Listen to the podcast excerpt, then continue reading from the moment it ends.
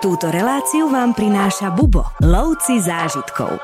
Almaty je miesto, ktoré je pomerne nové, pretože bolo založené v 19. storočí, neskôr dokonca vyhorelo, čiže nie je to miesto, ktoré je prešpikované pamiatkami, ako treba Uzbecká Buchara či Samarkand, ale stále je to miesto, ktoré má dušu.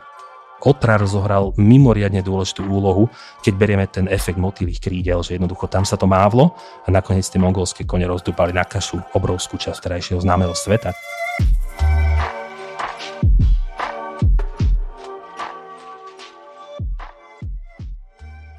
Po našej poslednej stanovačke sme si s Tomášom Kubušom slúbili, že si zastanujeme znova. Vítaj Tomáš. Ahoj. A naposledy sme sa bavili o Turkmenistane. Presne tak. To bol náš tretí stan, dneska nás čaká náš štvrtý stan. Nie, že by sme v tom určovali nejaké poradie, ale berieme to tak, ako to prichádza. No a dneska sme sa dohodli, o akej krajine sa porozprávať. Bude to najväčší stan zo všetkých a tým stanom je Kazachstan. No ty už si sa tu skoro zabýval pri našich posledných nahrávaniach, ale teraz si už dlhšie nebol. Kde si sa túlal tentokrát? Paradoxne som sa túlal práve v stanoch a teda robil som cestu od Kyrgyzstanu cez Kazachstan, Uzbekistan, Tadžikistan, takže zase doma. Čiže to máš čerstvo v hlave a môžeš nám o tom krásne porozprávať. Presne preto som prijal toto krásne pozvanie a ocitol sa tu.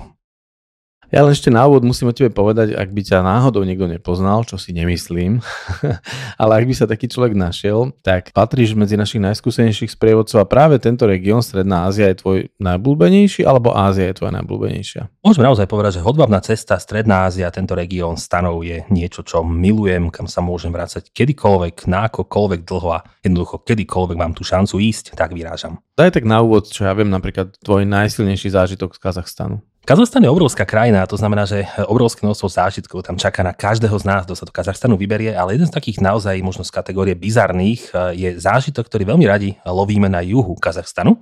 A to znamená, že si zoberieme limuzínu, my sa ocitneme v meste Šimkent v jednom bode nášho zájazdu a máme to na uzbeckú hranicu cca 100 km a Dá sa ísť samozrejme mikrobusmi, alebo taxíkmi, alebo autami, čímkoľvek, ale jedna taká špecialitka, ktorú veľmi rád robievam práve v tomto Šimkente, je to, že nájdem si chlapíkov, ktorí prevádzkujú limuzíny, také tie mm-hmm. obrovitánske dlhé limuzíny, ktoré sa používajú na opulentné kazašské svadby.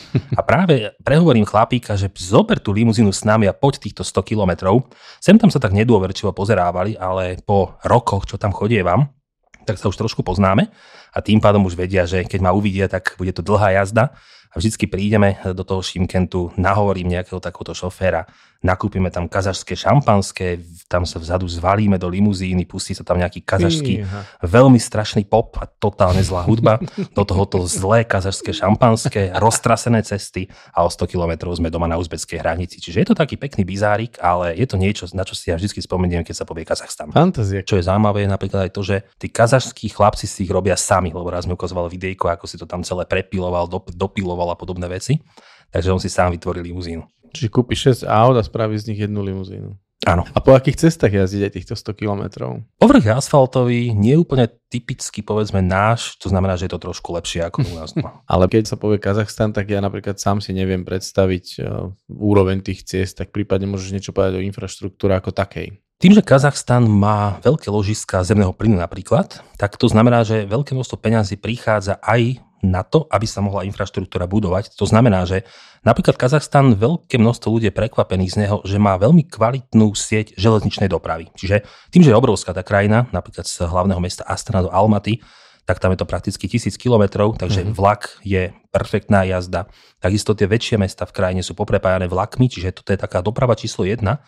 Ale keď zoberieme aj cesty, napríklad keď sa ide z Biškeku do Almaty, dve hlavné mesta, alebo teda hlavné mesto Kyrgyzska a bývalé hlavné mesto Kazachstanu Almaty, tak to je prepojené normálne naozaj, že kvalitnou diálnicou, veľmi dobrou, rýchlou cestou. Takisto keď sa ide aj smer e, Almaty Šimkent, tak spočiatku sú veľmi kvalitné cesty, potom sa trošku zhoršia, lebo je to predsa len 700 km, čiže neudržia tú kvalitu tak silnú.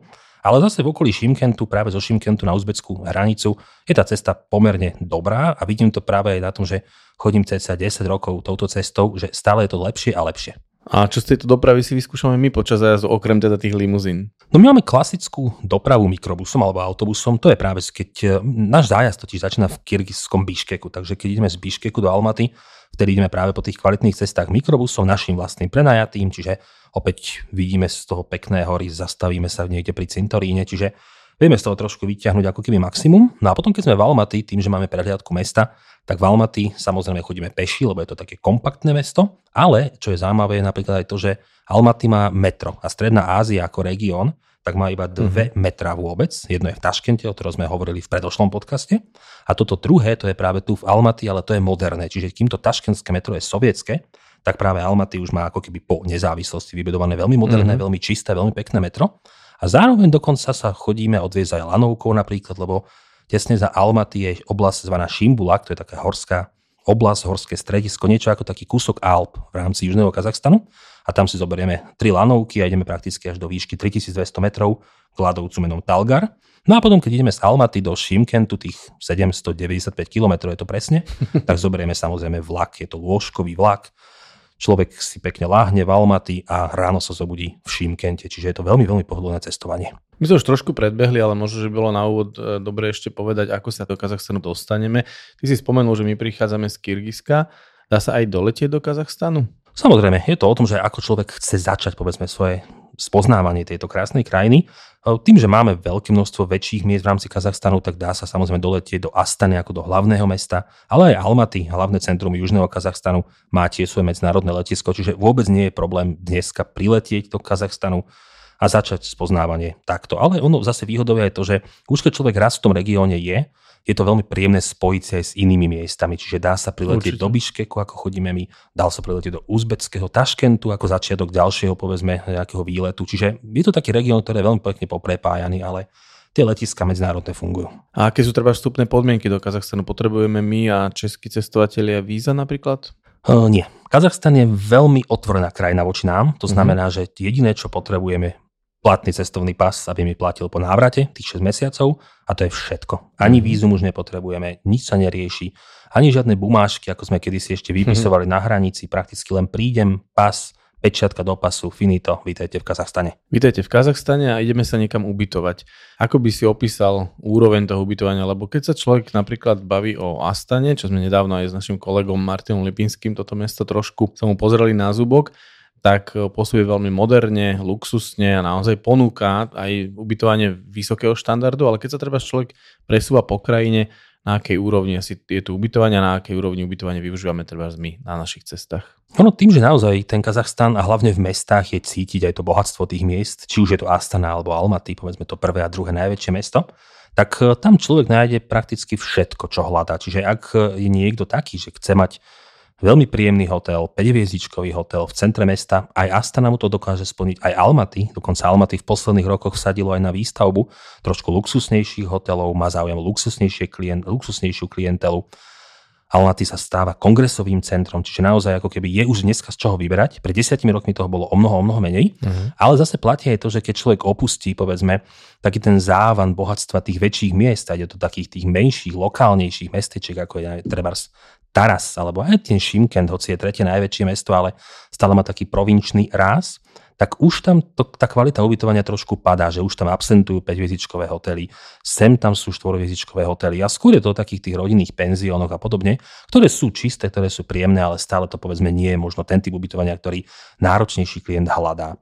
My na našom zájazde napríklad práve v Almaty máme veľmi pekný hotel v centre mesta, nedaleko železničnej stanice, prakticky s neho človek len vyjde a má všetko na dosah ruky, či už to zmenárne alebo vynikajúce miesto, kde robia šašlíky, alebo veľmi typická kazašská reštaurácia s geni geniálnou stravou a viem, že sa k nej dostaneme, takže nepredbieham. Jednoducho tá centrálna poloha je to, čo človeka naozaj zaujíme, takže to ubytovanie ja by som zhodnotil ako veľmi príjemné. Presne ako hovoríš, tá poloha je v našej filozofii to najdôležitejšie alebo jedno z najdôležitejších kritérií pri výbere ubytovania. No už si sa nevedel dočkať, už si začal o strave tak to nemusíme vôbec naťahovať a môžeme sa o nej kľudne začať baviť a začni takými dobrými kazašskými raňajkami. Kazachské raňajky, tak tie sú špecifické práve kvôli tomu, že či ich človek dostane v hoteli, alebo ich povedzme dostane niekde mimo hotela. Pretože keď je v hoteli, tak počítame často s kontinentálnymi raňajkami, čiže niečo takéto nudné, klasické, čo človek naozaj pozná z mnohých iných krajín sveta. Ale typické napríklad pre Kazachstan, keď ste niekde aj mimo hotela a podobne, tak e, je niečo, čo sa nazýva baursaky. To sú také kocky, ktoré sú zo šiškového cesta, je to robené na slano, čiže napríklad je to veľmi oblúbené, síce to nie je možno, že nejaké najzdravšie. Tomu celkovo kazaši nedávajú veľa zeleniny, je to taká tá nomádska tradícia, že tí nomádi kedysi dávno, samozrejme dneska už nie, ale kedysi dávno sa presúvali z bodu A do bodu B, z bodu B do bodu C a podobne a tým pádom si nezakladali záhradky, čiže skôr je tá kuchyňa mesová, no a teda aj tieto baursaky sú väčšinou len také malé, malé šištičky, ktoré sa dávajú veľmi tradične napríklad s fermentovaným ťavým mliekom, zvaným šubat, alebo fermentovaným kobylým mliekom zvaným kumis. Ten je možno známejší, mm-hmm. ale šubat je zase taká ťažká exotika v tomto regióne južného Kazachstanu, alebo celkovo kazašskí nomádi to mali kedysi ako tradíciu. Čiže tie ranejky sú, poviem, že slabšie a skôr sa kazaši potom naobedujú alebo navečerajú. A tvoja ďalšia otázka by mohla znieť, ako, ako vyzerá kazašský obed. Mýlim sa? Tomáš, ako vyzerá kazašský obed? Zaskočil si ma otázkou, ale keď sa pýtaš, tak eh, ako som už jemne načrtol, tak kazaši milujú meso vo všetkých podobách, vo všetkých formách, vo všetkých druhoch jedál. To si človek naozaj naplno uvedomí, keď príde do Almaty, do miesta, ktoré sa nazýva Kok Bazar, alebo teda Zelený bazár a celá jedna obrovitánska časť vyhradená mesu, kde normálne človek má tie emblémy, že či je to bravčové meso, konské mm-hmm. meso, mimoriadne obľúbené v Kazachstane, alebo hociaké zviera, čo, čo, čo si človek predstaví a neberieme nejakú exotiku, tak v kazašskom trhovisku Kok Bazar ho nájde. A to sa potom samozrejme odrazí na jedálničku. To znamená, že opäť šašlíky, tak ako sme aj pri iných stredoazijských krajinách hovorili, čiže napichnuté kúsky mesa, niekde ugrilované na drevenom uhli, veľmi obľúbené práve jahňacie, baranie alebo teda hovedzie meso. Tá bravčovina nájde sa, ale povedzme tým, že sú kazaši tiež moslimským národom, hoci tu žia veľký, veľký percentil kresťanov, tak stále mnohí ľudia bočia od bravčového mesa, ale to konské meso, ako som hovoril, tak to je tiež veľmi obľúbené. Možno nie v šašlíkoch, ale nie je problém nájsť napríklad konské meso v tradičných jedlách, ako je zase plov, čo už taktiež z počúvania vieme, že je to takéto klasické stredoazijské risotto, kde sa dáva potom či už nejaká dusená cibulka, mrkva, môže tam byť rozienko alebo nejaké sušené ovocie a na to kúsok mesa a ten kúsok mesa môže byť konský, ale napríklad národným jedlom a veľmi obľúbeným je jedlo zvané bežbarmak, čo znamená 5 prstov, lebo sa tradične podávalo v takej veľkej miske alebo v veľkom tanieri. Je to také komunitné jedlo a ľudia prakticky sedia okolo tohto jedla a pravou rukou si naberajú piatimi prstami a naberajú si veľké cestoviny, také ako keby plátky cestovín, nakrájane také rezance, ale veľmi hrubé. A k tomu je dusená cibula v takej ako keby jemne cibulovej omáčke a potom neforemné kusy práve konského mesa, ktoré sa ešte odvlášťa o klobásku zvanú kazy a to je tiež konská klobása. Čiže nie je to úplne, že vegetariánsky raj, ale keď človek miluje meso a chce ho ochutnávať, tak ho nájde na mnohých, mnohých miestach. A keď ide toho konského mesa tak veľa, majú tam na to farmy, tie kone sa chovajú ako, ako dobytok v podstate? Ale áno, tým, že ten kon naozaj obľúbený v týchto končinách, bavíme sa o Kazachstane a Kyrgyzstane, napríklad v Uzbekistane už nie je táto tradícia veľmi silná, tak dnes to konské meso je žiadané a naozaj ho chovajú na meso. A u nás je kôň považovaný skôr za ťažné alebo športové zviera, alebo proste také ušlachtilejšie. Ale už sme sa viackrát bavili v týchto našich rozhovoroch o tom, že jednoducho iný kraj, iný mrav by som povedal a treba sa tak na to aj pozerať. Takže ľudia s tým nemajú problém, keď e, sa stravujú a teda vedia, že to je konské meso, alebo im to povieš? Ja im samozrejme vždy poviem, že toto jedlo je také a také, obsahuje také a také meso a kto by chcel ochutnať konské meso, máš pravdu v tom, že samozrejme u nás je kúň vnímaný inak, takisto ako je morské prasiatko vnímané inak u nás a inak v Peru. Áno, samozrejme. Čiže jednoducho je to súčasť tej kultúry a keď to človek chce ochutnať, má tú voľbu. Nestane sa to, mm-hmm. že by mu doniesli meso a ho zja, potom sa dozvie, že to bol kôň. Čiže to sú také možno predsudky, že aj v Ázii, že či... Nie, dajú... tak som to nemyslel, viem, že, viem, že to nám... vieš, že ti servirujú koňa, že či k tomu máš nejaký, pred, nejaký nejaké predsudky, Nie. nebudem to jesť, alebo... Sú samozrejme ľudia, ktorí si nedajú konské meso mm-hmm. z pochopiteľných dôvodov, no, no, no. ale kto by chcel, tak Kazachstan je to veľmi dobrá krajina. Dobre, hovoril si, že vegetariáni to tu majú ťažké, ale teda predsa len nejaká zelina, ovocie, nájde sa niečo? Nájsť sa nájde. Aj keď som spomínal, že tá nomádska tradícia to v sebe nemá zakliaté, ale je to samozrejme o tom, že dneska je Kazachstan krajinou 21. storočia, čiže šaláty zel, zeleninové sú veľmi obľúbené je taký šalát nazývaný ačičuk, kde máme napríklad nakrájanú cibulku, papriku a rajčinu. Veľmi dobrá vec, často mm-hmm. vnímané ako predjedlo, ale keď je človek naozaj vegetarián, tak aj na týchto šalátoch si dokáže pomerne dobre uletieť, takže dá sa nájsť samozrejme vždy. A tým, že Kazachstan má aj veľmi príjemnú klímu, tak samozrejme na tých trhoviskách človek hneď pochopí, že aj keby bol vegetariánom, ktorý nechce meso a nechce stále ani zeleninu, tak nájde obrovskú škálu ovocia. Napríklad mm-hmm. práve Almaty bolo miesto, ktoré má prezivku mesto jablk. Dokonca sa hovorí a traduje možno, že to práve pochádza odtiaľ, to napríklad jablko ako také a dostalo sa do Európy týmito chodníčkami aj cez odvávnu cestu. Že ako je jablko po maďarsky? Olma. Alma, no. no. Lebo Alma je tam a Elma je po To je turecky. sranda. Takže vlastne to má ten istý. Teda žijem v regióne, kde je väčšina Nie, obyvateľstva hovorí maďarsky, takže toto poznám od detstva. A to môže naozaj pochádzať odtiaľ tým pádom. Hovorím, že je to všetko poprepletané práve tými, tými cestičkami, takže ovoce je tu veľké množstvo a hovorím, tie jablká sú veľmi Mhm. typické a keď človek príde aj napríklad na železničnú stanicu v Almaty, tak veľké množstvo ľudí, ktorí opúšťa Almaty, si zvykne kúpiť napríklad, že celý kyblík plný jablk, väčšinou to má 5 alebo 6 kg, ale veľmi dobré sú melóny odtiaľto, marhule sú vynikajúce, Mhm. hrozno, čiže naozaj dá sa tu prestravať aj na frutariánskej strave. Výborne. A čo ešte napríklad nejaké nápoje? Predpokladám, že samozrejme ovocné šťavy budú asi jasnou voľbou, ale dajme tomu nejaké lokálne nápoje, ktoré netreba vynechať. Z nápojov sme už spomenuli práve šubat, fermentované ťavie mlieko. Mhm. Opäť nie je nápoj, ktorý je možno pre každého, lebo má takúto špecifickú chuť. Takisto kumis, fermentované kobylie mlieko. Ale keby sme išli aj do iných nápojov, tak ako aj ty správne hovoríš, veľké množstvo rôznych ovocných šťav, kompótov, to je veľmi obľúbené v rámci Kazachstanu. Mhm. A napríklad, keď ideme do alkoholu, tak Kazaši robia celkom kvalitné pivo. Najlepšie pivo sa považuje pivo značky Šimkenskoje, ktoré je práve z mesta Šimkent, kam aj my eh, chodievame, čiže ono niekedy príjemné sadnúť do takej malinkej pivárničky v Šimkente a dať si vychladený politrák Šimkenskoje.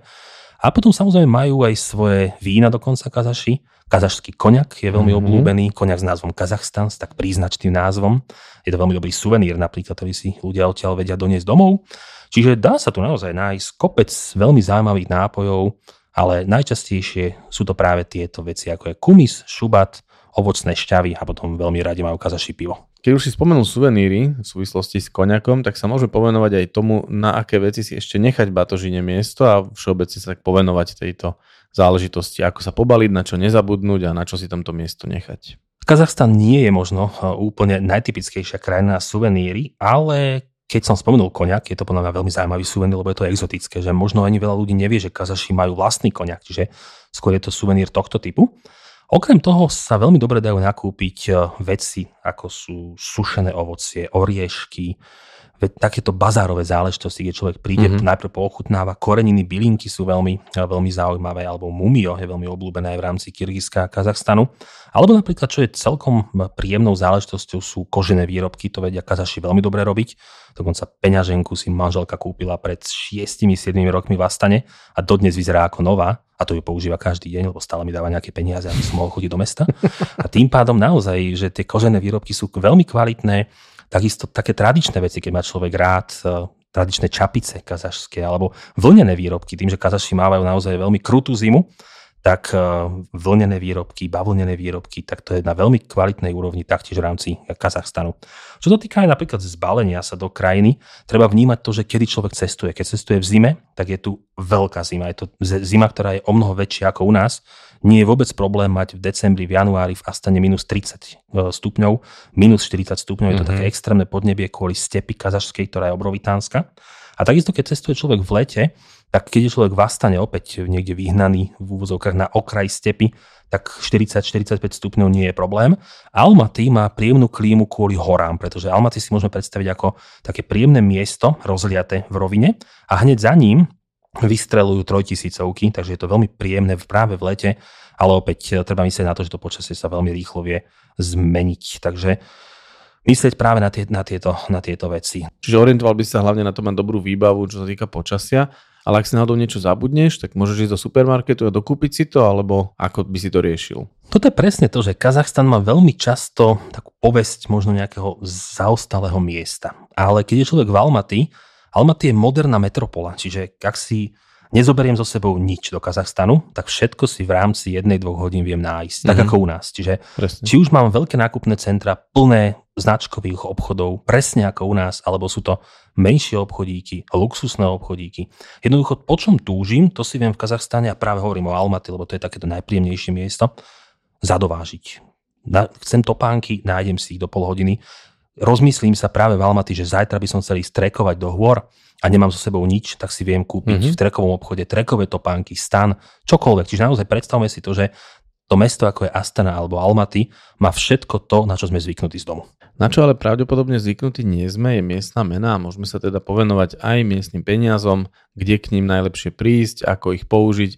Prípadne, keď si spomenal, aké to je moderná krajina, tak určite bude fungovať platenie kartami a podobne. Takže mohol by si trošku zhrnúť aj tieto veci. Presne tak, ako som už načrtol, že máme v Kazachstane moderné mesta, opäť sa držme Astany, Almaty, tak e, beriem to zase, že je to ako u nás. Chcem si zaplatiť v malom markete niečo, že si kúpi človek, platí kartou prakticky kdekoľvek vie platiť kartou, ak neberieme samozrejme trhovisko alebo niečo na ulici a podobne, ale to je samozrejme logika. Čiže tá karta naozaj má zmysel v krajine ako je Kazachstan, ale opäť ja to prizvukujem, že čím viac sa človek vzdialuje civilizácia, ide viac do stepy a podobných oblastí, tak e, môže mať s tým problém, ale stále aj tam nájde samozrejme tie moderné reťazce supermarketov, ktoré sa tam objavia a tam sa dá platiť kartou. Takže tá karta je dobrý nápad. Napríklad v takom Turkmenistane kartu nevyužijete, v Kazachstane áno, takže aj na toto treba myslieť. Menou je kazašské tenge, je to taká veľmi príjemná mena, majú krásne farebné bankovky, Dneska sa pohybuje povedzme ten kurz skoro už okolo 1, 1 euro je cca 500 tenge, tam sa nám to tak kolíše v posledných rokoch, čiže človek dostane hneď zo pár desiatok alebo stoviek tisíc eh, tenge eh, do rúk a môže ísť eh, s nimi von. Ale stále mám taký pocit, že veľké množstvo Kazachov rado funguje na hotovosti. Čiže stále tá hotovosť je ako keby ešte v hlavách ľudí, ale čoraz viac, a to sa naozaj všímam aj ja, čoraz viac tá karta má opodstatnenie, ale tá hotovosť bude stále ešte pár rokov veľmi dôležitou súčasťou Kazachstanu. Dobre, ale ja sa ešte trošku vrátim k tej batožine, pretože ty už si tam spomenul aj počasie a to je tiež téma, ktorú v týchto podcastoch rozoberáme, na ktorej sa venujeme a naznačil si tam obrovskú zimu, ale aj veľké horúčavy, tak môžeš povedať, kedy je najlepšie vycestovať do Kazachstanu, kedy je dobre sa mu treba zvyhnúť, pokiaľ nie si milovník veľkej zimy, čo ja teda napríklad nie som. Tak taký ten ročný prierez počasím, možno nejaké obdobie, kedy Kazachstan navštíviť. Najlepšie obdobie na návštevu Kazachstanu je jar a jeseň. Či to sú dve naozaj že vyslovene najlepšie časy. A keby som mal zobrať mesiace, tak eh, možno taký, že máj alebo koniec apríla, začiatok mája, polovica mája je v mojich očiach takže najideálnejšie, pretože stále je tá krajina krásne zelená. To je, to je to, čo potom človek naozaj ocení. Keď je človek v Almaty v máji, stále má krásne zasnežené hory zajlického Alatau, keď ide hore lanovkou práve do Šimbulaku alebo k Talgaru, stále dokonca aj teraz, keď som bol naposledy v apríli a to, bol, to bola prvá polovica apríla, tak som behal po snehu, takže stále je to tam naozaj veľmi, veľmi iné.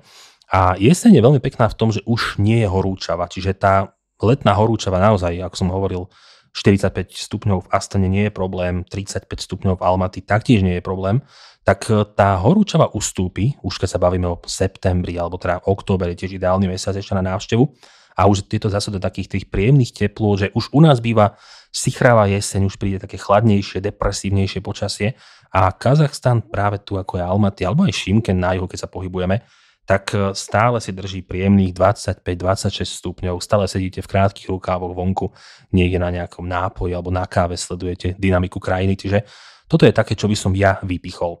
Ak sa chcem vyhnúť horúčave, tak sa vyhnem práve tomu stredu leta, lebo naozaj vtedy je také dusno, aj napriek tomu, ako som hovoril, že Almaty má svoje kopce, má ten svoj iný feeling z hľadiska atmosféry toho všetkého, ale stále bude veľmi horúco pri presunoch krajinou. A samozrejme zima. Zima je niečo, ak človek, ako ty hovoríš, že nechce mať zimu, tak do Kazachstanu naozaj neísť počas mesiacov, ako je december, január, február.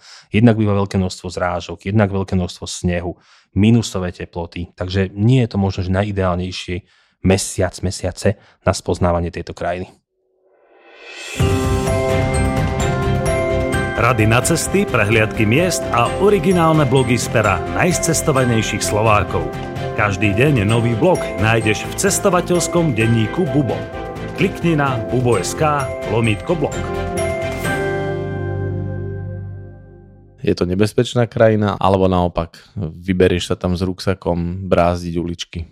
Kazachstan je bezpečná krajina.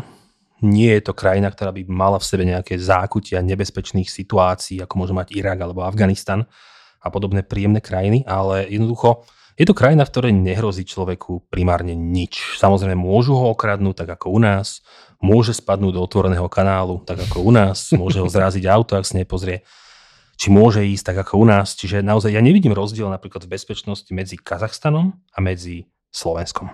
To je stručná odpoveď, ale predpokladám, že si povedal všetko, čo si povedať chcel. A môžeme pomaličky zamieriť k takým tým najkrajším miestam alebo najzaujímavejším miestam, ktoré sa oplatí vidieť alebo ktoré aj my na zájazdoch navštívime. Skúsať nejaký taký stručný prehľad toho, za čím sa do Kazachstanu oplatí vycestovať. No, no medzi najpríjemnejšie miesta vôbec v Kazachstane eh, sa zaraďuje práve Almaty, alebo Almáta, ako sme už párkrát spomínali. Je to miesto, ktoré bolo kedysi hlavným mestom Kazachstanu, až keď sa rozhodli prehodiť hlavné mesto do Astany, aby bolo také možno že trošku centralizovanejšie a podobne.